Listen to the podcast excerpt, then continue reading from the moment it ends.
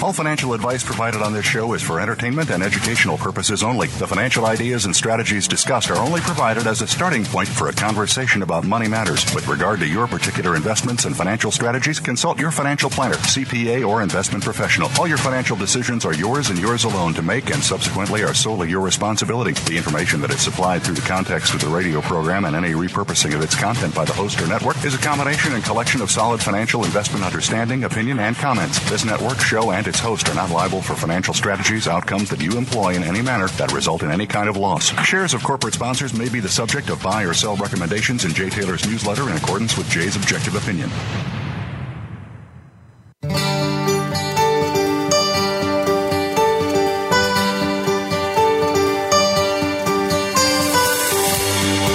Welcome to Turning Hard Times into Good Times with your host, Jay Taylor. This hour will help investors fix issues and achieve personal gain. Now, here's your host, Jay Taylor. Welcome to Turning Hard Times into Good Times. I'm your host, Jay Taylor, and I'm speaking to you from New York City on the seventh day of July 2020. Before I talk more about today's show, I do like to remind you I'm the editor of Jay Taylor's Gold Energy and Tech Stocks. You can sign up for that newsletter by going to miningstocks.com miningstocks.com, and I would suggest that now is the best time that I've seen in a long time uh, to consider subscribing to my letter because uh, these junior mining companies that I'm following are really are really moving very aggressively and uh, making people that own them a lot of money. So it is a good time. 718-457-1426. You can go there, uh, give us a call during normal working hours, or just simply go to miningstocks.com and sign up uh, for the letter there. Also, encourage you to consider signing up for Chen Lin's letter. Chen uh, does well in the mining uh, space as well, but his uh, his real winners have come more recently, at least in the biotech sector. So, if you're interested in someone who covers the exciting, um, high risk, high reward biotech sector, Chen Lin is your place to go to for that. Uh, I do want to thank all of you for listening to this show, making it one of the more popular shows in the Voice America Business Channel, and I also uh, want to encourage you to continue sending along your questions, comments, whatever they may be, to questions for Taylor at gmail.com, questions at number four at gmail.com. Um, also, want to thank our sponsors because without them there would be no show. Our sponsors this week Great Bear Resources, Benchmark Metals, Hannan Metals, Irving Resources, Novo Resources, and Sitka Gold Corp. Normally, Michael Oliver would be with us today every other week, but uh, due to a scheduling conflict, he is unable to be uh, with me and to join me today. He is scheduled to be back next week, however. But in his absence, I thought I would pass along a couple of his comments from this past weekend's 360 degree weekend report. Michael puts out every Saturday or Sunday, and it's uh, that in itself is well worth the subscription. Uh, he has uh, missives that come out during the week too. He covers lots and lots of markets besides the ones he normally talks to us about when he's on the show. But I'll just uh, pass along a couple of remarks that he made in his uh, 360 weekend report uh, concerning gold and silver and a couple of the things that we track, mostly in the equity markets. Regarding the equity markets, Michael wrote, and I quote, The action since June 11th, that is the sharp drop day, has been repeatedly groping to get back up to 3,200 to rejoin that four days of action up there in early June. But so far, with repeated rallies, even Thursdays, the market has failed to achieve that and failed to uh, erase that possible island top. The clock is ticking. Get it done, bulls, or watch this process roll over. End of quote. Well, as we were going to uh, to the uh, to start this show today, it was uh, the S&P 500 was selling at 3160. Uh, I see it's uh, right now at 3159. Uh, so it is a, a, little ways below that key level that Michael thinks, but he thinks they better get it done quickly or it's going to roll over. So Michael has been bearish on the equity market. I think it surprised him. Uh, its its resilience and its ability to stay up there, but hey, they keep throwing trillions of dollars into the system, and if it can't get out into the real economy, it stays in the financial markets. Well, I would say that's the reason stocks are going on, and there is indeed, unfortunately, a major, major disconnect between the equity markets and what's happening in the real economy. Um, no matter what Donald Trump might tell you or anybody that's off in office, all the presidents always uh, put out uh, reports that are suspect, I think. So either party, that's been my experience in the past. Anyway, other things that Michael had to say. He commented on Microsoft, uh, commented and gave charts, always gives charts, uh, various commodities, including soybeans, sugar, base metals. With regard to silver, let me just quote what he said about that. He said, Silver has a pending level overhead on its annual momentum that we've specified before. Trade to 20% over the zero line, 36 month average, and this annual momentum chart will blow its cork with a triple top breakout. Two prior peaks in 2016 and 2019 halted precisely at 19.4% over the 36 month average. The 20% breakout number applicable for July is a trade up to $19.48. That's a 78 cent troy ounce above last week's traded high in July silver. So he's looking at the July contract. I'm uh, I keep my eyes on this on the spot contract, but the uh, the forward is usually much is is considerably higher. So anyway, Michael says see that, and if you see that level, 1948, expect silver to begin an advance that takes it to the undesirable or the underside, I should say, not undesirable if you're a bull. It's very desirable to the underside of thirty dollars before any serious pause. So in other words, get over 1948 and Michael thinks that we're going to see a, a straight line pretty much up towards $30 for silver. And as we were going to the show, uh, silver was trading on the spot market at 1827 bid, 1838 ask. Regarding senior gold mining stocks as compared to the more junior stocks, those that are closer to the kind of companies that I cover in my newsletter, Jay Taylor's Gold Energy and Tech Stocks, Michael showed a couple of charts displaying the juniors as measured by, GD, by GDXJ is catching up with their more senior brethren, GDX. Now, you need to see the charts in Michael's letter to really appreciate this, but the GDXJ has broken through the underside of a downturn, downtrend channel uh, and is looking very strong at this point relative to GDX. You know, you need to go to olivermsa.com, olivermsa.com, uh, and sign up for Michael's letter to really get the full advantage. Michael comes on, he shares his time with us, he'll be with us next week. But Michael Oliver is really worth listening to, uh, really worth reading more than listening to. Uh, and his charts are, are really, really helpful in understanding. And they've been, he's been so helpful to me, which is why he, I have him on so constantly on this show.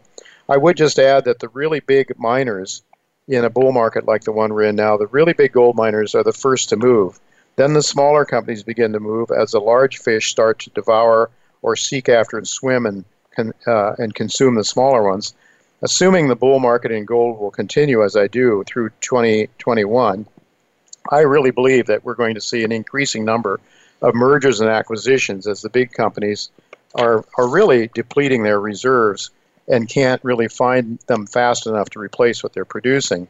And this will inevitably lead to bidding, I think, about, among the big boys for the smaller producers that can help sustain the lives of the big mining companies. It will also lead to the acquisition of major new gold deposits, several of which are emerging uh, with the exploration companies that I follow at Jay Taylor's Gold Energy and Tech Stocks, uh, which you can subscribe to again by going to miningstocks.com. Now, one company that figures to be hunted down by the majors is Great Bear Resources, which put out yet another fantastic assay on Monday.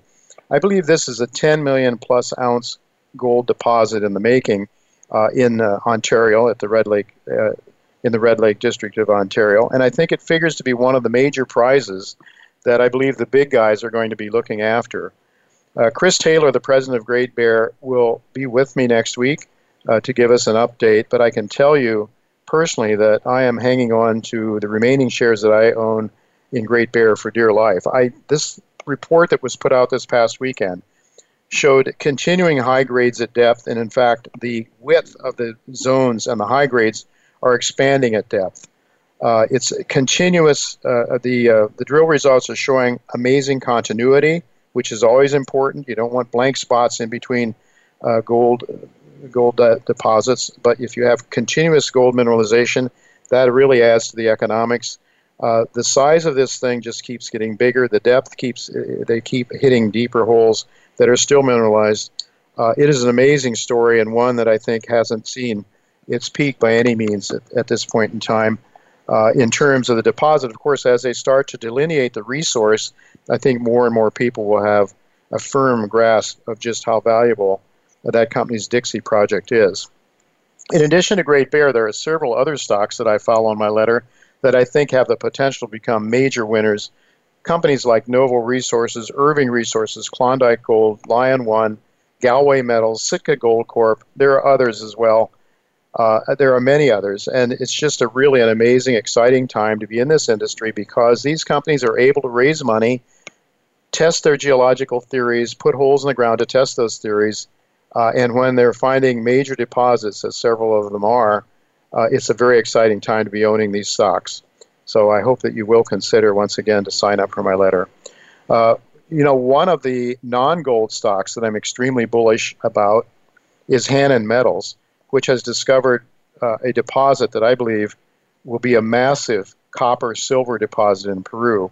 Uh, in, in, just a few minutes, Michael Hansen, excuse me, Michael Hudson uh, of Hannan Metals will be with me to give you an update on that company's San Martin project. Now, this was Bob Moriarty's top pick for this year, and since then it has risen from around 17 cents in Canadian money to 38 cents, even before any drilling has taken place. But this is an amazing story as well, and one I think has huge upside potential, and it is so large. The deposit, we, it needs to be drilled and, and delineated but based on surface expressions, and they do know a lot about the third dimension of this geology because the oil mining, the oil companies were in there doing a lot of exploration earlier uh, before uh, before Hannan got involved in this. So there's a lot of geological information. They know a lot about the depth of these deposits and, and structures, uh, and the surface grades are very high, silver and copper. So a very exciting story. And you'll hear from Michael Hudson right after, uh, well, just a couple of minutes as soon as we finish our first commercial break. Well, I've titled today's show Dollar Destruction and a Golden Chinese Currency. My main guest today is Alasdair Macleod. Alasdair argues that a dollar collapse is likely to occur by the end of 2020, taking all the synchronized Western economies and their currencies down with it. With a dollar collapse, China's interest will shift, he, uh, Alasdair argues, from supporting dollar strength to owning the world's reserve currency. But Alasdair believes that will require China to back the renminbi or the yuan with gold. And he says China can easily do that given the vast supplies of gold it has accumulated over the past several decades. With a dollar uh, that Alasdair believes not only with the dollar's demise, Alasdair believes not only gold but other tangible assets, starting with other monetary metals like silver and copper, will thrive as well. Well, we do have to go to commercial break now, but uh, don't go away because as soon as we come back, Michael Hudson will be with us to talk about the San Martin project, which I think is well worth listening to. Uh, it's one that I have invested in. It is a top pick in my newsletter, so I hope you'll hang around to hear what Michael has to say. And then finally, the second half of today's show, I'll be talking to Alasdair Macleod about some very uh, a very important issue as well. So don't go away. I'll be right back with Michael Hudson.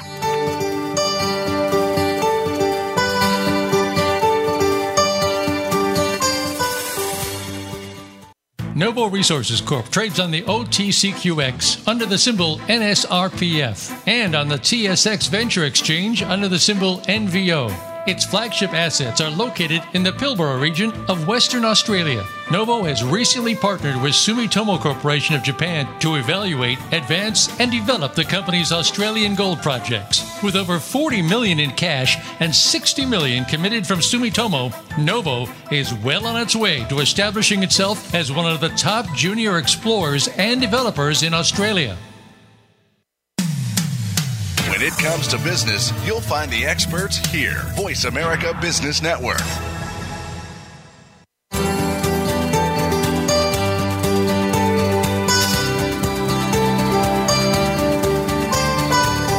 You're listening to Turning Hard Times into Good Times with your host, Jay Taylor. If you have a question or comment about today's show, Jay would love to hear from you at 1 866 472 5790. That's 1 866 472 5790. You can also send an email to questionsfortaylor at gmail.com. That's questions, the number 4, Taylor at gmail.com. Now, back to our program. Welcome back to Turning Hard Times into Good Times. I am your host, Jay Taylor, and I'm really pleased to have with me once again Michael Hudson. Michael is the CEO and chairman of Hannan Metals Corp. Uh, he also serves on the board of directors of that company. Michael is a geologist with a with a rich career as an exploration uh, geologist. Uh, I, I think of him as an economic geologist. I don't know if he uh, if he considers himself that, but I think every geologist that's involved in uh, in finding deposits have to has to start thinking about the economic potential of those deposits. And uh, I know Michael gives a great deal of thought to that. So hopefully we'll talk to him a little bit about that. His uh, he's as, as, I say a rich history. Uh, he's he's been in Pakistan, Australia, and Peru. Spent a lot of time in Peru, and that's where Hannan Metals is involved in exploration and developing. Uh, what has the potential, I believe, to become a world-class sedimentary hosted copper and silver deposit uh, the Hannan story is a very exciting one and one in which I think investors have a chance to make a lot of money. It's certainly one that I'm really excited about. I've purchased it myself. It is a recommendation in my newsletter, so I'm really pleased to say hello to Michael. Thanks for joining me again, Michael. Good morning from Australia. And uh, good evening from uh, from New York City here on Friday, and your Saturday morning there. Um, I should just mention quickly to my listeners, Hannan trades in Toronto under the symbol HAN. You can buy it down here in the States as I have under HANNF. Uh, 74.7 million shares outstanding at 39 cents in Canadian money gives it a market cap of around $29 million in Canadian funds. So it's still a baby of a company, but it's a baby of a company with quite a uh, quite a large target that it's looking at and, and very nice grades. So, Michael, I'm wondering if you could maybe as much as possible in lay terms, give our listeners a sense of the scale and grade of what you're seeing with your copper and silver sedimentary hosted deposit there. It's known as the San, San Martin project uh, in Peru. And then perhaps tell us, uh, you know, talk about some reasons for optimism with this project. Thanks, Jay. We, we, we have this project that uh, you've outlined very well uh, in northeastern Peru. It's, it's over the Andes and into the high jungle. Relatively new part of the world to explore. Uh, that's seen a lot of oil exploration from the 80s, but literally the, the mineral explorers of the world haven't really done much work there. And, and so we're, we're the first mover. We've had, got a staking rush around us now, uh, in terms of other peers coming in, but we've been slowly acquiring ground in this area since 2000. and, and and then permits were started to be granted at the end of 2019, and then we we literally got in there at the end of 2019 and and uh, and had four teams working, and, and and the opportunity has become very evident only over the last six months, really, how this project's been pulled together.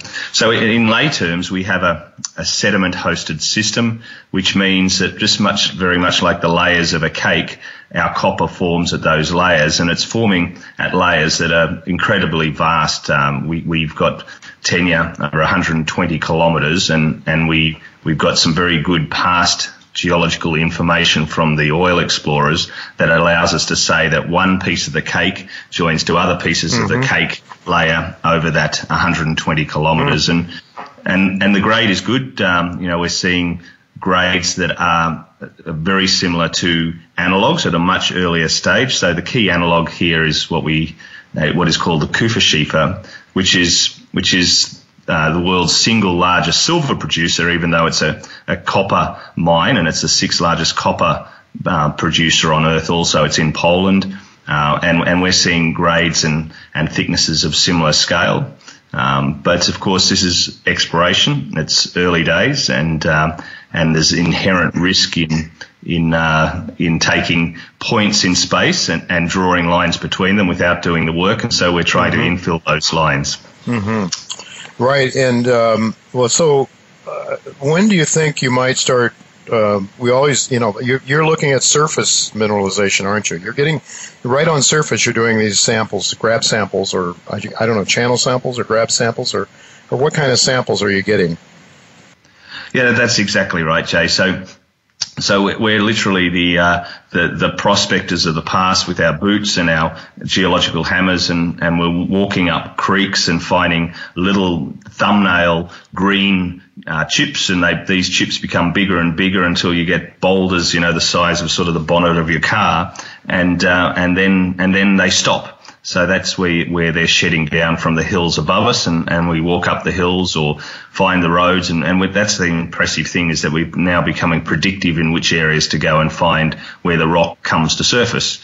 Um, and then we can ship it. And, and that's where we're getting those thicknesses and grades over tens and tens of kilometres. So, so it's early stage, no drilling yet. Um, in fact, it needs a lot more geological work to nail down just the better parts of the system. And uh, we've got a, a, team of four geologists and, and support staff ready to them back to Peru. Uh, so, did you say you have people on the ground there now that can do that, or you, are going to have to send some people in to do that? That kind yeah, of work? Well, it wasn't that obvious. We've got local team um, in, in, Lima, um, and um, and yeah, one one senior person who comes in and out of the country, uh, Lars Dahlenborg, who's been the the brains really behind pulling this together on the ground. But um, everybody, you, you, never succeed. I've, I've, I've, had a history of working around the world, and, and you, you never succeed with bringing in foreigners. You, you need to use local people, and we've got local people working for us on the ground from a social licensing perspective today, and and they're moving around the community, and we're supporting the community and helping the community during this uh, this terrible disease that is spreading around the world. But um, uh, yeah, the, the, the other the other team members come from other parts of Peru. Mm-hmm. Uh, let me just ask you, so, uh, Michael, these this structure is, is relatively flat lying, then I guess, right? You're talking about beds that are that are flat lying, or are they, or, or what's the orientation? You say you have a lot of information because of the oil drillers in the past, so you have some, you know a lot about structure, I guess, is what I'm getting at, right? And and the orientation of these beds. Now, there's a few key points around that question, Jane. So it's, it's a good one.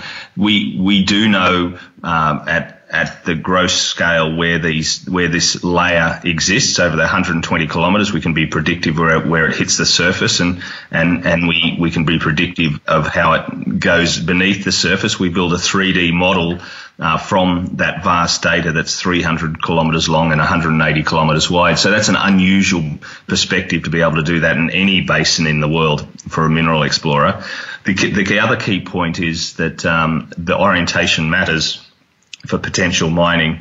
If um, these are these are quite thin, at least at some of the areas that we found, we, we have found thicker zones as well. But if, if it's going to be thin, you want it to be relatively flat lying because then the mineability of it and the continuity of it, where you can actually mine it at, at a cost that uh, makes sense, is um, is much more amenable, I suppose, is is a, is a key point. So you don't want it to be too steep, and, and we've got gently folding, a bit like waves, right? They, they go up and down, but it's uh, it's not like a vertical wall. Well, that's uh, that's positive. Then, of course, uh, we'll be learning much more as you uh, start drilling, and we get the third dimension uh, in this in this deposit. Um, well, you know, the last time you were on, I think it was March 17th, so we're some almost three months ago. Um, it is more than three months ago, or something like that. Anyway, I want to ask you. You've had a lot of information. I mean, just this month, you put out several news releases, and the stock has performed very well, even though copper hasn't really been. Well, I guess it's up a little bit. Silver's up a little bit. Gold's been the, really the hot metal. But your shares are really performing quite well, I'd say, in spite of. But you've had a lot of information. Maybe you could cover some of the things uh, that have taken place uh, since we last since we last spoke on March 17th. For example, back on May 28th, uh, you say you increased your granted mining concession by 50% in Peru.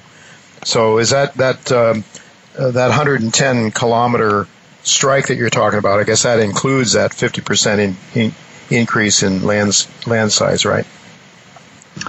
Yeah, so what we had was uh, that that we had applications that moved to be granted, which allows us to work on them. So so the, the Peruvian oh, administration okay. was very busy, and, and and and it's very important, right? Because an application is just a piece of paper. Mm-hmm. A, a, a, granted concession allows you certain rights to to potentially.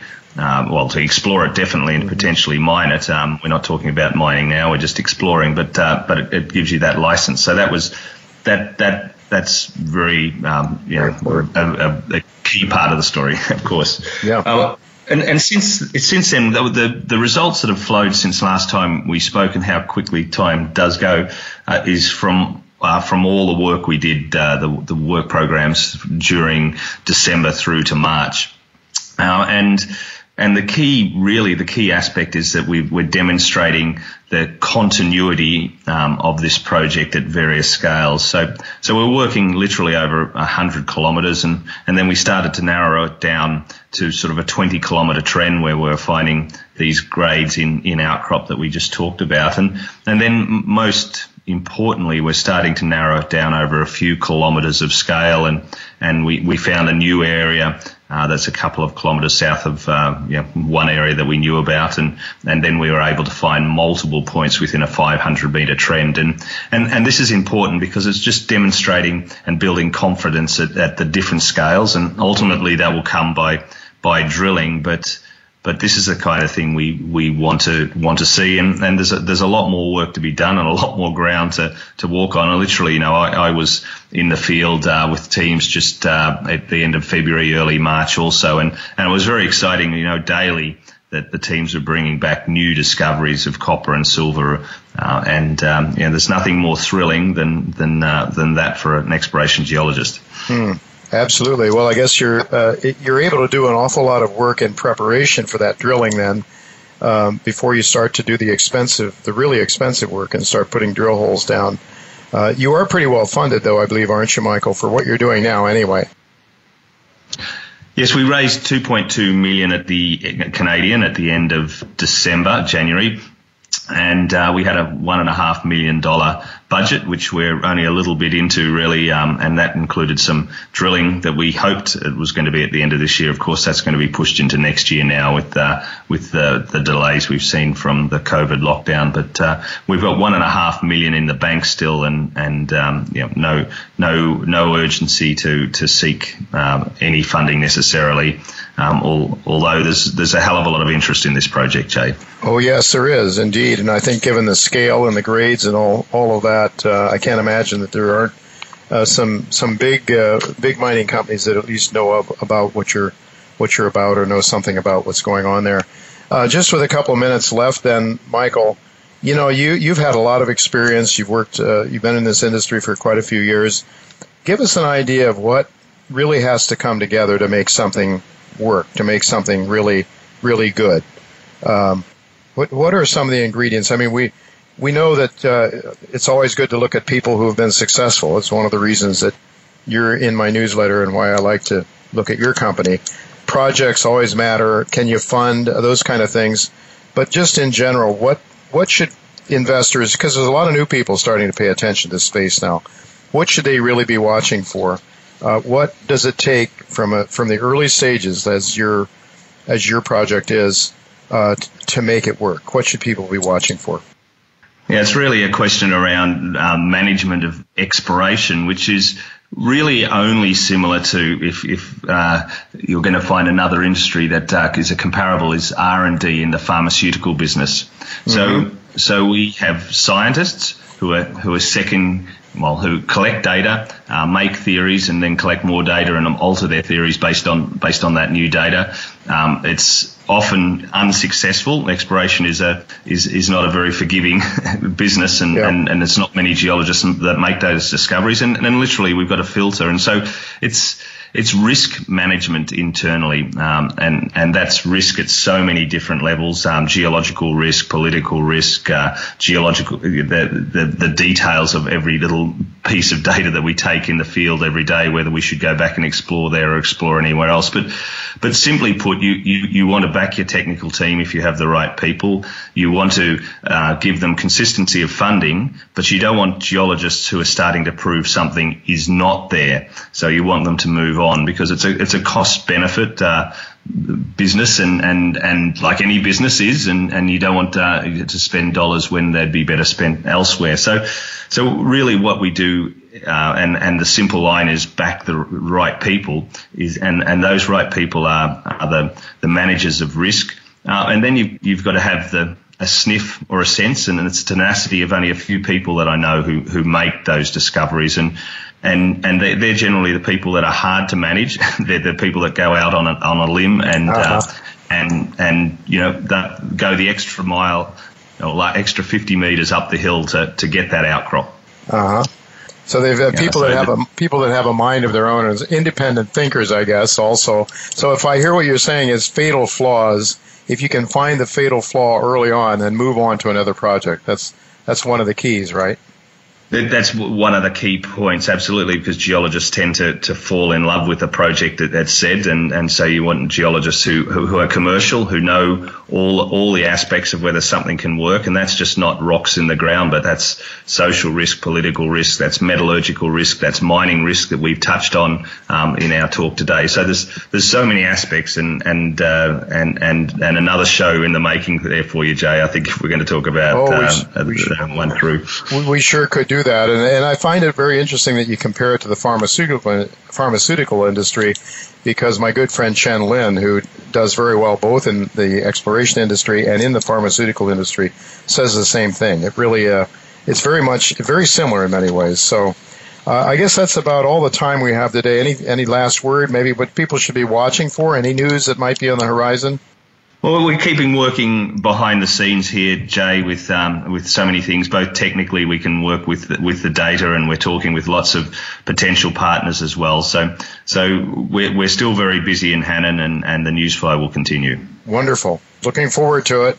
It's an exciting story for sure. So, thank you very much, Michael, for being with us, and uh, we'll look to keep up with you in the future. Always a pleasure, Jay. Thank you for having me on again.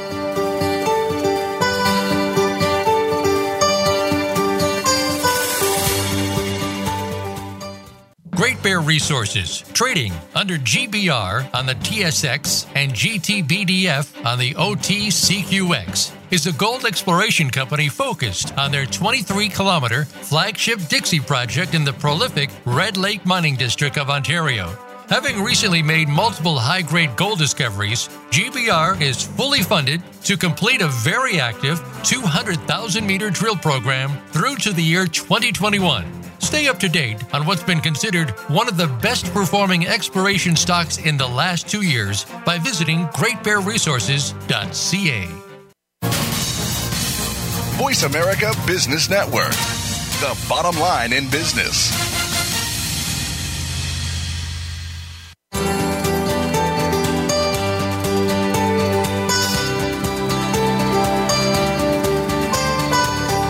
You're listening to Turning Hard Times into Good Times with your host, Jay Taylor. If you have a question or comment about today's show, Jay would love to hear from you at 1 866 472 5790. That's 1 866 472 5790. You can also send an email to questionsfortaylor at gmail.com. That's questions, the number 4, Taylor at gmail.com. Now, back to our program. Welcome back to Turning Hard Times to Good Times. I'm your host, Jay Taylor, and I'm really pleased to have with me uh, one of our most frequent guests, Alistair Macleod. And Alistair uh, writes these weekly essays at Gold uh, at goldmoney.com. Goldmoney.com. He is a senior fellow there. Has a uh, I, I suppose I don't need to spend time telling you all about Alistair Macleod. He's on so frequently, but I do like to remind you that he's uh, he's been a stockbroker and he has been deeply involved uh, in the markets. Um, not just any stockbroker, I have to think. I, he never was my broker, but I have to think that Alistair was always diving deeper. Can't imagine that he was just trying to sell people uh, stocks just for the sake of making money, because that's not. Alistair is a deep thinker, and that's why we like to have him on. He helps us to understand why things are happening, not just the fact that they are happening, but to understand the underpinnings, the uh, dynamics underneath. Uh, and uh, that's why he's so valuable to us. Thanks for joining me again, Alistair. That's very much my pleasure, Jay. Yeah, it's it's really great, and I think we should tell people that I think it's uh, every Thursday, more or less. It's Thursday, isn't it, when you put out your your most recent piece, or is it Friday, uh, Wednesday? I get no, it on Thursday. It is Thursday, yes. Yeah, um, Thursday. So it's Thursday, but actually, um, if, sorry if I can just interject. Yeah, uh, sure. I actually put one out tonight on oh. uh, the the COMEX position in gold. Oh, good. Which I think you're your listeners might be interested in looking at.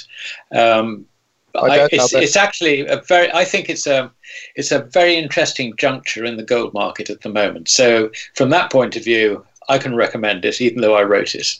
Well, absolutely. Uh, so they should go to Gold Money, and it's uh, the research page, and I think it's Gold Money Insights. Insights is what you write, That's uh, correct. Yes. Yeah. Yes. exactly. Well, I'll be looking forward to that, and uh, because we have so little time to, to cover what I want to cover, I won't ask you about that more, but we'll certainly be talking to you about it in the future, I'm sure.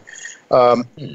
Today, I, I topic I I, um, I named today's show the dollar destruction and a golden Chinese currency. And you wrote three articles, Alistair. Uh, June 18th, uh, the crisis goes up a gear. Uh, June 25, a collapsing dollar and China's monetary strategy. And then July 2nd, prices are going to rise and fast. Those three topics and I'd like to get into. The crisis, first of all, maybe talk about the crisis goes up a gear. Your June 18th article. In that article, you wrote, and I quote, dollar denominated financial markets appear to have suffered a dramatic change on or about the 23rd of March. End of quote. So, what changed on that day, Alistair, and what do you think the markets were telling us with those changes? Well, it was it was just a fascinating juncture where suddenly um, everything had been in one trend, trend uh, in one going in one direction, whatever that direction was. Some things were going up and some things were going down, and then suddenly they all reversed at that point. And uh, gold, for example, bottomed on that day. In fact, actually, it was the day before that, the business day before. Copper, Dr. Copper tells us all about um, Chinese demand for industrial materials and so on and so forth. That, after a period of falling, took off. Uh, the US dollars uh, trade weighted index peaked at about 102, and since then it just uh, tanked really. Um, mm-hmm. The S&P 500, another one that had been going down, and uh, now it's been going up, and that was again the turning point. Silver gold ratio, another interesting one. And last but not least, of course, um, uh, oil, the WTI. But there is a caveat on oil because the following month there was that problem with the contract. If you remember, yeah. people were uh, not expecting to take delivery when the contract came due in April, and uh, consequently, they had nowhere to put it and they had to sell it, get rid of it at any price, including a negative price. A so, negative price, yeah, incredible. Yeah. So, so um, uh, you know, that there were distortions in the markets, but the thing that's interesting is that there wasn't this sort of inflection point where suddenly uh, everything changed. Absolutely everything. So everything basically, the dollar started to go down, and everything else tangible started going up, and, and as well as the stock market, which has tangible and intangible elements to it. Uh, yes, that's correct. Um, I would say the stock market is more um, it's, it's, financial assets. I mean, the reason they went up, I think, is that it became perfectly clear at that time that the Fed was just going to print money like billio to uh, support asset prices, and um, you know people got the hint. And I don't know it could yeah. be that central banks are in there buying stocks as well. I mean, yeah. certainly the Swiss National Bank has been buying U.S. Mm-hmm. stocks. Um, right. So, but it, it, was just an interesting point. Yeah. Well, in spite of the fact that the that the central banks are, are suggesting and not suggesting they are pumping huge amounts of money into the system. Um, I mean, we had the repo issue, which I think has still not been resolved by any means. But you state uh, in your June uh, 18th uh, article, you said, and I quote again. At this stage, an imminent banking crisis is now a near certainty with most systematically important banks in a weaker position now than at the time of the Lehman crisis, end of quote. But Alistair, here in New York and in the U.S. here, we're assured that our banks are in great shape. They're well capitalized. Uh, what, what are you seeing that differs from that? Well, uh, it, it, I would I, I would agree to uh, an extent that your banks are uh, well capitalized, but only well capitalized in comparison with uh, particularly the European banks. Mm-hmm. I mean, some of the bank, European banks are just absolutely incredible. The measure that I would use is not uh, the balance sheet equity to total assets, mm-hmm. but the market value of that equity uh, mm-hmm. in terms of the companies, the, the bank's capitalization relative to the balance sheet. Now, mm-hmm. if you take that, in other words, what we're saying is this is what the market reckons the equity capital on the balance sheet is worth. Uh-huh. In the case of Societe Generale, uh, at that time, the price to book, which is what we're talking about, mm-hmm. was 20%. I mean, mm-hmm. in other words, uh, the, the price in the market was at an 80% discount to the book. Now, if you work that through in terms of relative to total assets, uh, Societe Generale have a leverage as far as as far as the market cap is concerned of 108.7 times. Wow. You know, Deutsche Bank 74 times. Group Crédit Agricole, another French one, 73.8. Barclays in Britain, this should worry us, 63.8, and so on and so forth.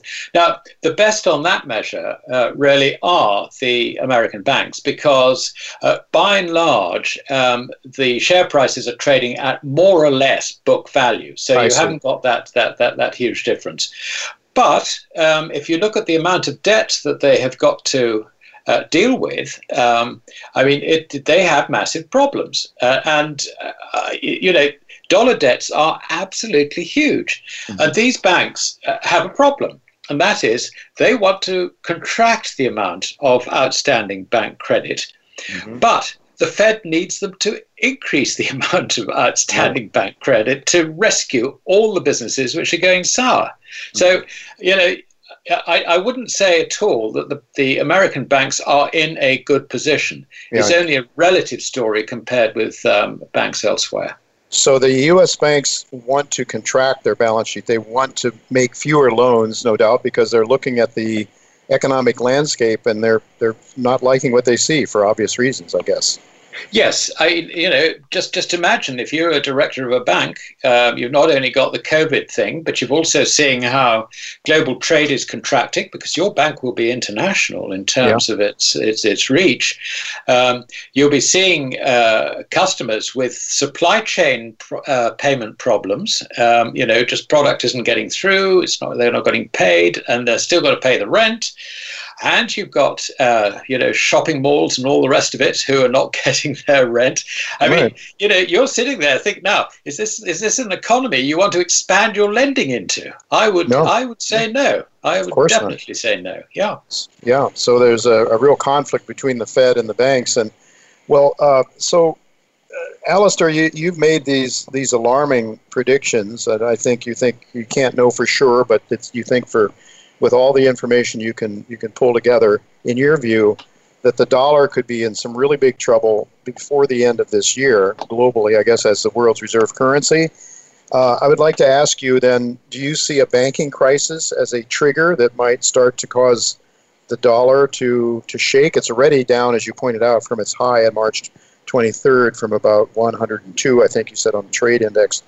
But do you see a relationship then between the potential banking crisis, global banking crisis, uh, and the dollar?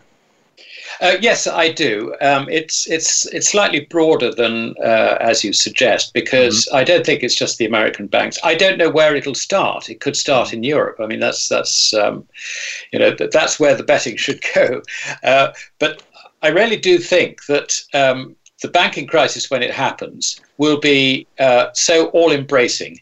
It, it won't be like the 1930s. You know, you get one bunch of banks going bust, and then another bunch going bust, and then another one going bust. I mean, you had rolling uh, bankruptcies in the banks between 1930 and 1933. This, I think, will be a global problem. It'll be like the Lehman crisis. Suddenly, we'll wake up one morning and think, "Oh my God, you know, this, and but it'll be worse than Lehman. Now, what it means is that all governments will have to rescue their banks, the whole lot. Now, this will involve effectively underwriting not just the banking system, but all their customers. So yeah. the inflationary implications are absolutely enormous. And I think the banking crisis, when it happens, is a wake up call as to really what's going on it, if you like, is on the path to the destruction of fiat currencies. It won't be a cause of it. Uh huh. Alistair, let me ask you um, what comes after trillion? What's the number that comes after trillions? Quadrillion, we have, I think. We have, we have billions, we have trillions. I, yep. I mean, how many? I mean, there's, I guess we can do hundreds of trillions or billions of trillions. I don't know. How, I, I, I don't, I can't get my head around what a trillion dollars, what a billion dollars is hard enough. So what you're well, saying is, if I understand, all currencies, all Western currencies at least, are going to be in deep doo doo. Yeah, that is unless uh, the you know the national leaders somewhere um, sort of get to the point where they can actually call a halt to it mm-hmm. and introduce sound money policies. It's going to require two things. It's going to require stabilizing the currency, which is probably best done by linking it to gold at some at some level. Mm-hmm. Uh, and the other thing is, it means cutting government commitments, financial commitments, and letting the economy sort itself out. I mean, that broadly is what used to happen before uh, Hoover, President Hoover, Herbert Hoover, started intervening in the wake of the uh, Wall Street crash. Um, before then, uh, the recessions, depressions, if you like, were really quite quick affairs. The problem is that governments, when they intervene in the economy, they stop the process of creative destruction because right. you need to reallocate national resources from yesterday's businesses to tomorrow's businesses. And that can only be done by entrepreneurs, it cannot be done by government. Mm-hmm. Yeah, for sure. Um, in commenting uh, on this subject of, of the currencies uh, decline, the currency declines, uh, you said, and I quote, anything that does not migrate from fiat pricing disappears including most, if not all, ETFs. Goodbye to hedge funds. Goodbye to yep. offshore financial centers. Goodbye to onshore financial centers. Goodbye to 100 trillion of fiat money. Uh, can you speculate about what life will be like uh, if this pans out as you're envisioning it? I mean, it seems like a, a very frightening scenario. Uh, you're right to call it frightening because um, an awful lot of people are going to get hurt, and uh, it'll be the people who are poorest, um, it will be the elderly, it will be the people who have been relying on pensions, and the pensions will buy nothing. Um, so this is very, very serious. Uh, but to, to answer your question, uh, what needs to happen is that sound money gradually comes into circulation. And here we're talking about, I think, probably silver more than gold, uh, mm-hmm. uh, because silver, if you like, um, is, I mean, people have got a lot of silver. There are lots of silver coins around. And I think that they will become the currency. I mean, uh, there was a time, I think, uh, when um, your silver coins in America were pure silver. Those, I mm-hmm. think, will come back and have a value. People will recognize them mm-hmm. as money uh, for the exchange of goods. And uh, I mean, the amount, of, the, the number of silver coins that have been produced, in your case, silver eagles and so on and so forth. In our case, we've had, the Royal Mint has produced huge quantities of silver coins, commemorative coins, very mm-hmm. much. And I think, I think they will probably come back into circulation.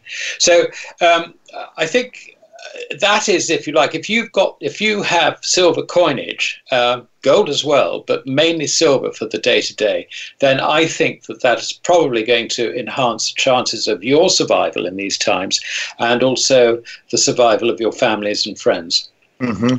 Because yeah. you know you, you, you must take account of them as well. Um, yeah, you know, it's not just it's not just um, you know I've bought a whole load of silver coins. I'm all right, Jack. No, yeah. Uh, no. you know, this is this is a, community thing, really. Absolutely, uh, more than ever, it's going to have to be a community thing, and you have to wonder: uh, Will trading silver or using it as a medium of exchange uh, be the black market, or will the government allow it to to uh, to to to, uh, to, take place? That's another issue, of course, that we don't have time to talk about today. But you know, it seems to me, Alistair, what you're saying, what you're suggesting is that prices in terms of fiat well, go, the fiat money will become worthless essentially. Yes. Because it's just endless, you know, infinity amount of printing, infinite amount of printing will make it worthless. So that people who actually own silver or gold, their purchasing power will will grow dramatically, probably. So there will be a redistribution of wealth back towards honest money, away from this dishonest, uh, what I would say, counterfeit money that governments produce. Right? I think you put it very well. Yes. Oh. So that's uh, obviously then people want to, if they have some savings, make sure they don't have it sitting around in fiat. And of course, even since this new century began, gold has outperformed Warren Buffett's uh, portfolio. So gold has done extremely well. And silver has a lot of catching up to do. Uh, Alistair, with regard to China, your second article that I referred to, A Collapsing Dollar and China's Monetary Strategy, published on June 25th. And again, uh, folks, you can all you can read these articles go to goldmoney.com and read them. They're archived there. Uh, but recently on this show, you suggested that you thought the end of this year that the dollar, you, you still stick to the, your timing or the idea that, that, that this could unravel very quickly for the dollar? That by the yes, end of this I, year, we could see the dollar ceasing yeah. as the world's reserve currency, essentially? Well, not just ceasing as the world's reserve currency, but ceasing as um, a currency, full stop. Wow. Okay. Yeah. well, I am sure. Uh, yeah, go ahead. Very, very, very, very quickly. I mean, all you need do is to, ed, you know, educate yourself about what John Law did 300 yes. years ago. Yes. You know, it's exactly the same situation, except it's global rather than just restricted to France. Oh boy, uh, much worse. And in that regard, we don't have any place to run to. Uh, the whole world is in the same position, or at least the Western world. Uh, yeah. But I'm sure you know China. China's looking at this, as you pointed out. China has accumulated huge amounts of gold and and you have uh, done a lot of work on this. You've observed flows uh, from the west to the east and so forth. Uh, and what do you think? What do you think they're thinking now? They're certainly aware that the West is in deep trouble. Yes, I, I mean this. This is such a um, such a difficult question to answer uh, without being really very long-winded about it. Yeah. I think they. I think when it comes to money, they're being defensive. Um, they would like to have the renminbi, uh, the yuan, if you like, uh, uh, used more commonly for international settlements. Um, they are doing that through swap agreements with all sorts of central banks. Um, but the fact of the matter is that they've been using the dollar as the means of bribing, if you like, if we put it that way, uh, the politicians in sub Saharan Africa, anywhere where they have a relationship or need commodities.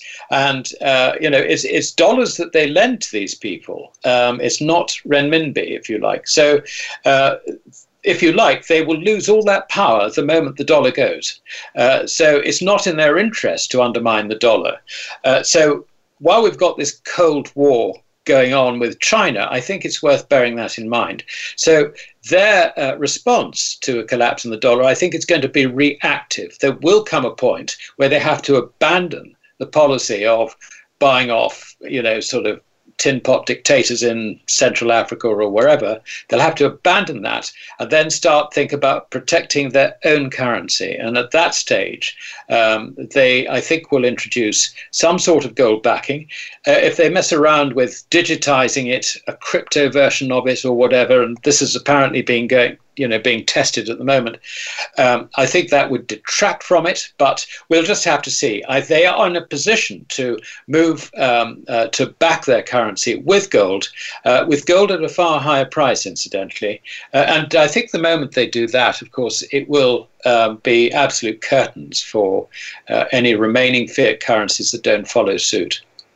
So, what might trigger China's interest in doing that? At the moment, they're, they're, the dollar's worth something, and so they can still use that to buy uh, tin pot dictators, as you call them, in Africa to, to gain their resources or whatever else they want to have from those countries.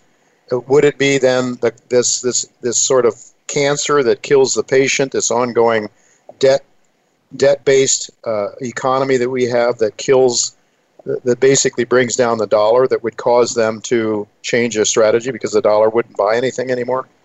Yes, I mean uh, it'll it'll be it'll be us that bring down the dollar, the pound, the euro, yeah. the yen, and so on. So it will be us who do it. Mm-hmm. What China will not want to do is to be in a position where we turn around and say it's not us, it's China that did it, because that you know that would just I mean, that would be crazy. It'd be wrong and crazy.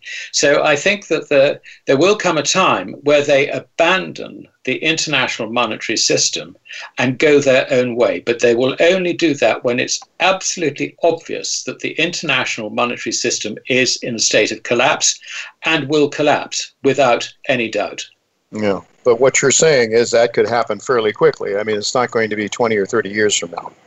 No, I mean, it, all history says that uh, you, you, you can have a long, long period of uh, erosion of purchasing power for a fiat currency, but there comes a point where suddenly it's usually first the international um, users of it discard it, and they've got an awful lot of dollars to discard. So that's the first phase. The second phase is that the man in the street, Main Street, if you like, realizes uh, the fraud that's been perpetuated through the printing of money. He realizes what's going on. He realizes that the purchasing power of the money is going to zero, and he gets rid of it as quickly as possible. And that stage in Germany uh, in 1923 was basically between about May and November 1923, six months. Yeah. This could be about six months as well. And going back to that March the 23rd date, I just note that that was an inflection point. Yeah. Um, and I think that's probably, we'll look back, the historians will look back and uh, perhaps identify as that, that, that as the turning point in the destruction of currencies. Yeah, well, it's continued, as you said. And just with a couple of minutes left yet, I want to ask you in your uh, article, prices are going to rise and fast, July 2nd. Uh, you talked about monetary transmission problems as, as part of the mechanism, I think, that, that causes things to unravel. Can you just comment on what you meant by that? Uh, yes. Um, I mean, I think the the problem we've got is, is one we referred to earlier in terms of the transmission of uh, uh, the Fed's money printing, if you like, into mm. Main Street. At the moment, it's quite obviously going into Wall Street and nowhere else. Uh, so we've got this ridiculous situation where Wall Street valuations just don't bear any relation at all to what's going on in the real world. Yeah, right. Um, so it's that that is the transmission problem, and uh, it, it is it, it comes about because the banks, as we discussed earlier, do not want to expend, uh, extend, extend bank credit to anyone. I mean, they want to contract their balance sheets. They want to get out of risk. They don't want to take on more risk. So whatever the Fed says, uh, I'm sorry, but that's not the route that money is going to get into Main Street. And so, you know, it'll be helicoptered, whatever. Um, there will be direct loans to uh, uh, corporates, and uh, I guess the U.S. Uh, Treasury uh, will probably end up buying out, or if you like, acquiring all the banks, um, acquiring major businesses, trying to support the whole caboodle. And of course, um, you can't support uh, the whole of the uh, uh, um, uh, private sector economy uh, without destroying your currency. And right. I think there's, there's, there's one little uh, myth which I try to destroy in that, and that is that the Keynesians think that if you get um, a, a, contracting economy, then prices fall. No. Uh, yeah. If you get a contracting economy, it is both the supply side, um, you know, of product and all the rest of it, and the demand side going down. But what happens in this case is that we can see you get stagflation, you get inflation, particularly of certain demanded items. I mean, right. nobody will be buying le- luxury SUVs, or at least very few people will. Yeah. But everybody will be buying food, everybody will be buying energy, and just mm-hmm. watch the prices of those rise. Of those items, yeah. You know, we're going to have to leave it go at that. I wanted to ask you about the economy. I think the V shaped recovery is a myth. It's not going to happen. That feeds into the things you were talking about, the banks collapsing and so forth. Alistair, we have to leave it go at that. Thank you so much for sharing your insights. Always very valuable. And That's uh, my pleasure. Hope to do it again sometime soon. Well, folks, that is it for this week. Next week, Jeff Deist of the Mises Institute will be with me. Chris Taylor uh, of uh, Great Bear and Michael Oliver will be back next week. Until then, goodbye and God's blessings to you.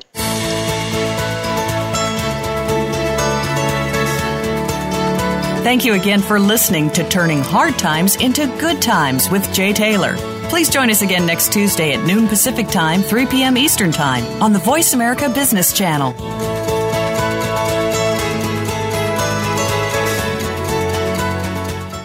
Benchmark Metals is a gold silver exploration company that is embarking on its largest program to date on the Lawyers Project with up to 50,000 meters of resource expansion and definition drilling planned in 2020. The multi million ounce potential project is expected to have a new mineral resource estimate and PEA study completed in 2021.